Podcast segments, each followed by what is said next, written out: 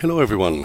My name is Rick, Rick van Bruggen from Neo Technology, and uh, here I am again doing a podcast recording that I've been looking forward to for a very long time with my Uber boss uh, and CEO, Emil Eifrem. Uh, hi, Emil. Hey Rick, how's it going? It's going really well. Uh, thank you for coming on the podcast. You're number 33. I think there must be some symbolism in here. Well, and time you describe me as an Uber boss is uh, is a good time in my book. Yeah, uh, yeah absolutely. Emil, uh, thanks for coming on the podcast. And you know, like always, you know, we're we're going to um, uh, ask you some questions and, and, and, and, talk a little bit about graphs and and, and E4J, obviously. and uh, we've got a little quiz prepared, so uh, that should be interesting. Um, so first of all, Emil, I mean, many people will know you, but not everyone. Could you uh, introduce yourself? What's your, who are you? What do you do? And what's your relationship to Graphs and Neo4j? Sure. Yeah, so I've been here since the beginning. Um, so together with uh, my co-founder Johan and my co-founder Peter, uh, back in in the late '90s, in '99 and and early 2000s, uh, we we got the idea uh, that that maybe we could structure data in a different way. And we, we got there through a variety of, of, of, of reasons and means, um, ran into a couple of problems uh, that were ill modeled, uh, were difficult to model in a relational database. Um, and so we figured that there's got to be a better way. And uh, eventually, through you know, a number of complications and, and a very nonlinear path, uh, ended up uh, with what's today known as the property graph model. And so that was uh, quite a long time ago. It was at a different startup. I was the CTO of that startup. I was not a didn't start it or anything, but I was the CTO. Um, and uh, and since then, I've basically been working on graph databases. Um, and back in 2007, we, we spun out the the IP from that from that old company and and formed uh, what today is uh, Neotechnology. That has been a, quite a ride, hasn't it? I mean, it's uh, it's quite a long time actually, if you think about it. Yeah, I mean, it's one one way of looking at it is that this is this is all I've done my entire professional life. Uh, I've I've always been working on, on graphs prof- professionally, right? I, mean, I, I of course grew up as a hacker way earlier than that, so I've I've worked on a lot of other software as well. Um, but but but really, my focus, sort of professional focus for for the past 15 years, have been on graph databases. Amazing. Wow. So, I mean, the, the question I always ask people on this podcast is also, you know, why? You know, why graphs? You know, what's so good about graphs? You know, what's your perspective on that? I'm sure you'll uh, uh, you you have a couple to share. Yeah, yeah. I mean, this is uh, this is easily a, a topic that could that could fill many podcasts uh, for, for, for, me. But but I think look, I, I think fundamentally it's it's because I think that's that's the way to make sense of the world, right? That's that's the way that the world makes sense to me fundamentally. You know, I'm I'm as an individual. I don't know. I don't know if you agree with this. You know, describing me as, as your Uber boss, right? but but I, I'm I'm a very relationship oriented person, um, and and I just think that, and, and that's on sort of on a human human level, but but I also think that that's just how computer systems and how software fits together, right? And I think that there's a lot of value in being able to to explicitly explicitly declare and honor relationships in data.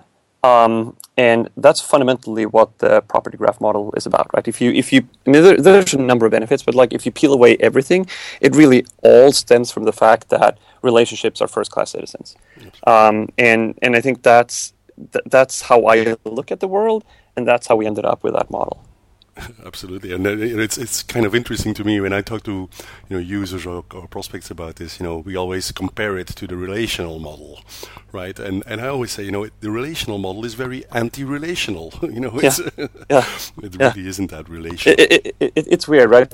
Because the the word relational is actually from mathematical relations, not from relationship, right? Mm-hmm. But that's too fine of a distinction uh, I mean, most people don't, don't know that, and it's it's kind of hard to communicate that. But it is funny that graph databases are way more relationship oriented than than relational database, which, on the other hand, is way more relationship oriented than most so-called NoSQL models out there, than the key value model or or document databases, etc. Very, very true. Yeah, absolutely.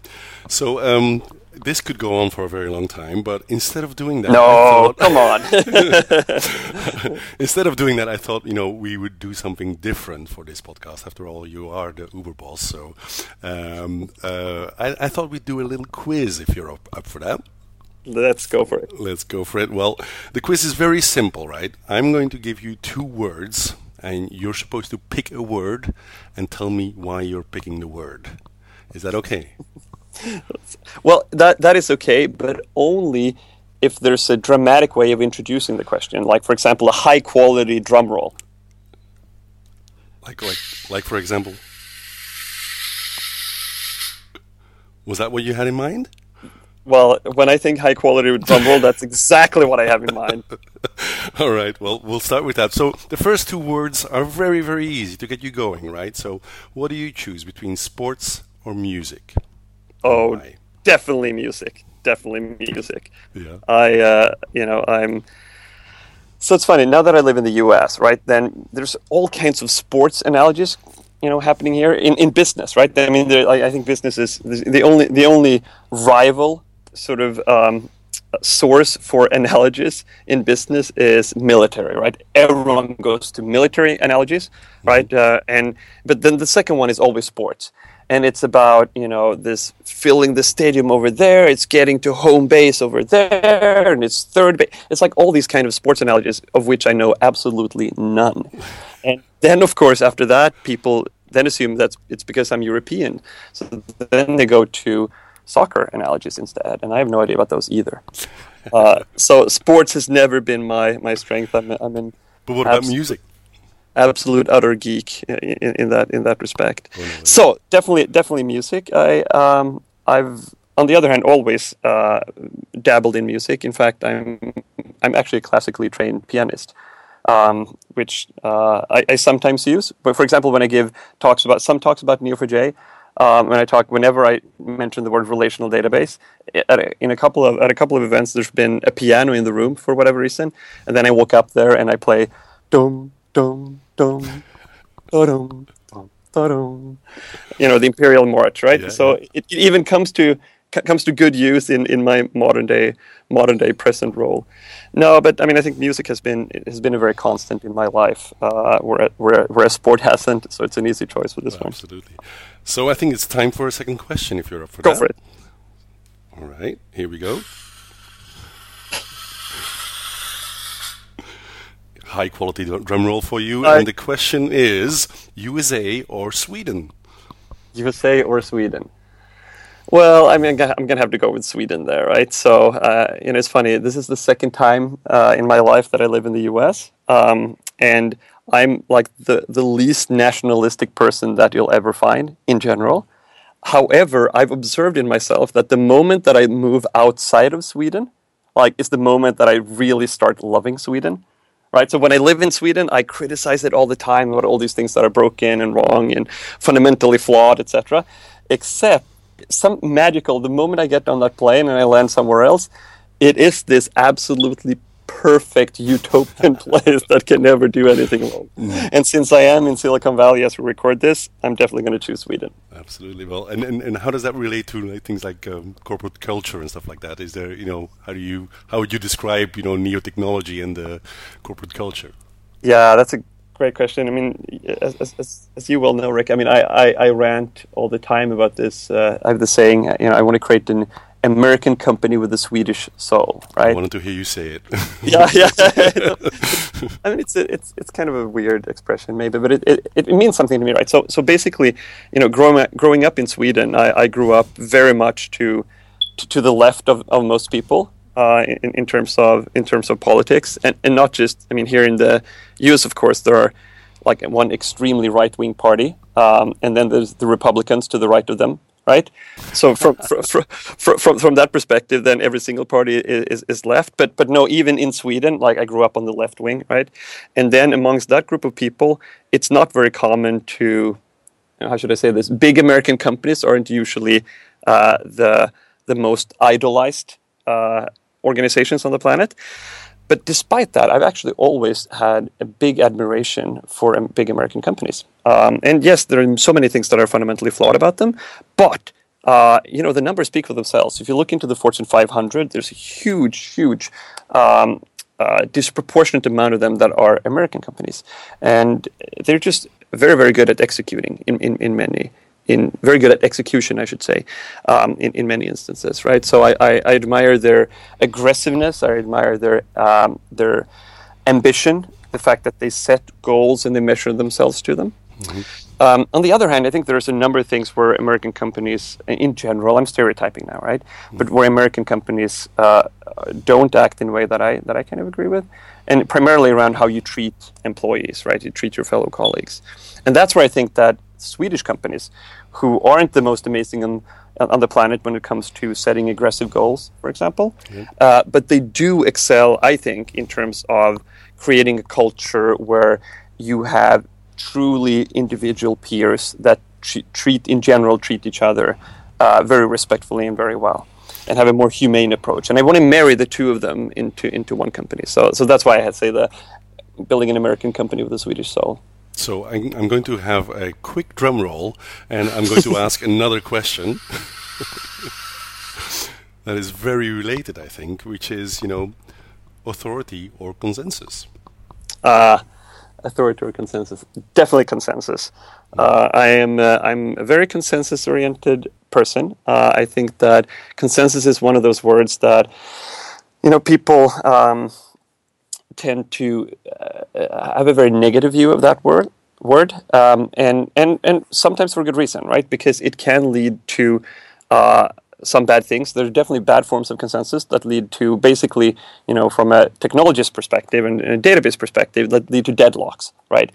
If, yes. if, you, if you end up in a situation where you as an organization you can't execute until everyone buys in then that's not good because it doesn't scale right Mm-hmm. But it is incredibly powerful that if you have a, a small team that is set out to, to, perform a specific task or reach a specific goal, um, if that small team has achieved consensus around the approach and and the method through which they're going to get there, uh, that unlocks what I believe is one of the most amazing, powerful forces on the planet, which is intrinsic motivation that's how you get really smart people to, to be motivated is is giving them an opportunity to to chime in and and through discussion arrive at at, uh, at at the method of getting there, and then they feel ownership. And and consensus is one one way of getting there, but it has to has to have um, sort of controls in place where it doesn't lead to deadlock, and and that's an important one. But between consensus and authority, I definitely choose consensus. Yeah, absolutely. Well, I've I've seen you know I've I've been with Neo for about three years now, and I've definitely seen uh, you know you actively promoting it. So I, I really respect that a lot. So cool. Um, I think we need another drum roll. Oh, I was just waiting. All what right. is that? Is that from your cell phone? yes, something? it is. Yes, yes, great. Yeah, very high quality. Hey, you, you, you roll with the means that you have, right? So, oh. um, lead or follow? Uh, definitely lead, right? So, I mean, I, I don't know if anyone else would. This may not pass the not test, right? You you want to choose words where, like, everyone would not choose one of them, and I think most people would choose lead here. Uh, but I'm still going to go with the flock and, ch- and, and, and, choose lead. Uh, ironically enough, I mean, I think that's that's one of the things that I do believe that we do here at at Neo Technology. I think that you know, graph databases as a category didn't exist before we got started. And and I think that we've we've done a lot of work on not just promoting Neo4j, the specific product, but graph databases and the general approach. Um, and I think that part is is uh, one aspect where I'm actually proud in in how we've led the industry, not just for our own benefit, but truly because we believe that the general approach of having relationship uh, perspective on data is valuable. Absolutely, and well, you know, it comes with a lot of uh, costs as well, right? I mean, leading uh, is is expensive, isn't it? Yes, that, that's very true, and, and and I think there's, you know, just from a from a you know whatever business strategy perspective, I think there's there's a lot of examples where you have a so-called first mover in an industry that that takes a lot of cost and effort and and you know blood, sweat, and tears, right, uh, to to build momentum around something, and then the so-called fast follower comes in and swoops it away, right? And and in, in many ways, I think that's that's exactly you know where we are in the in the graph space right now. I think that you know certainly 15 years ago when we got started, but but even two three years ago. I mean, for example, when you started, I think it was much less obvious that there would be a distinct standalone huge category called graph databases. I mean, we all believed it, right? Mhm, We all, you know, we all we all kind of saw it, but I don't think in general that if you would ask uh, a hundred database experts that they that they would agree with that. I do think that is true today, right? So we're now exactly at that point where where the category as a whole is about to take off, and you know we see it in the competitive landscape as well, right? We see that there's a bunch of big companies that used to ignore graph databases and talk about it as a niche that we now know are building out proper, full blood property graph implementations and, and take them to the market. So it's a it's a very interesting time in the graph database space right now. Very true. So one more, okay? Sure, go for it.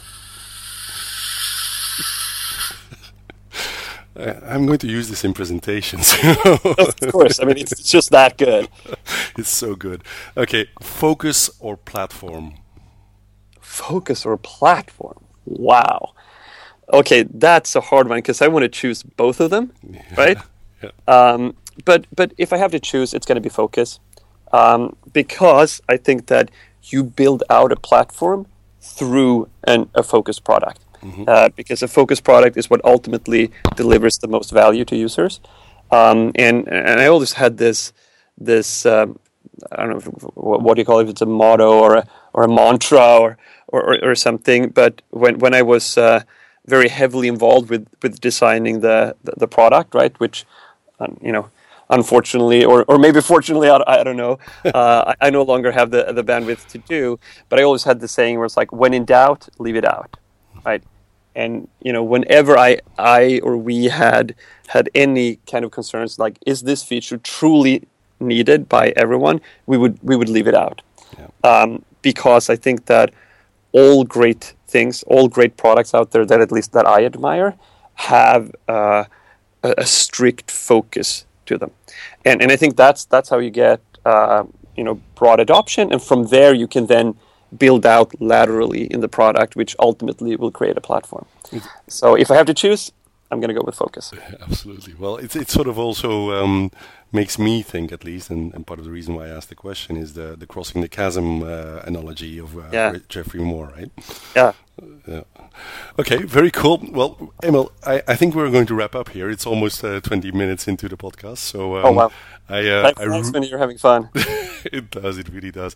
I want to thank you again for coming on the podcast. I think uh, all of the listeners will really appreciate it as well. And uh, thank you also for uh, for for building a great company and a great product together with uh, all of us.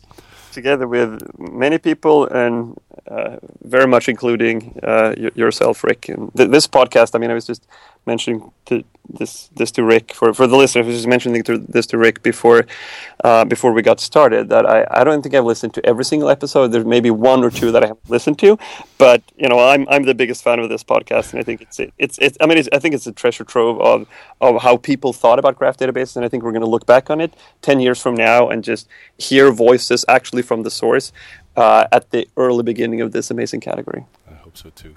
Thank you again, and uh, look forward to seeing you and uh, meeting you again uh, very very soon. Awesome. Thanks, Rick. Cheers, man. Bye. Bye bye.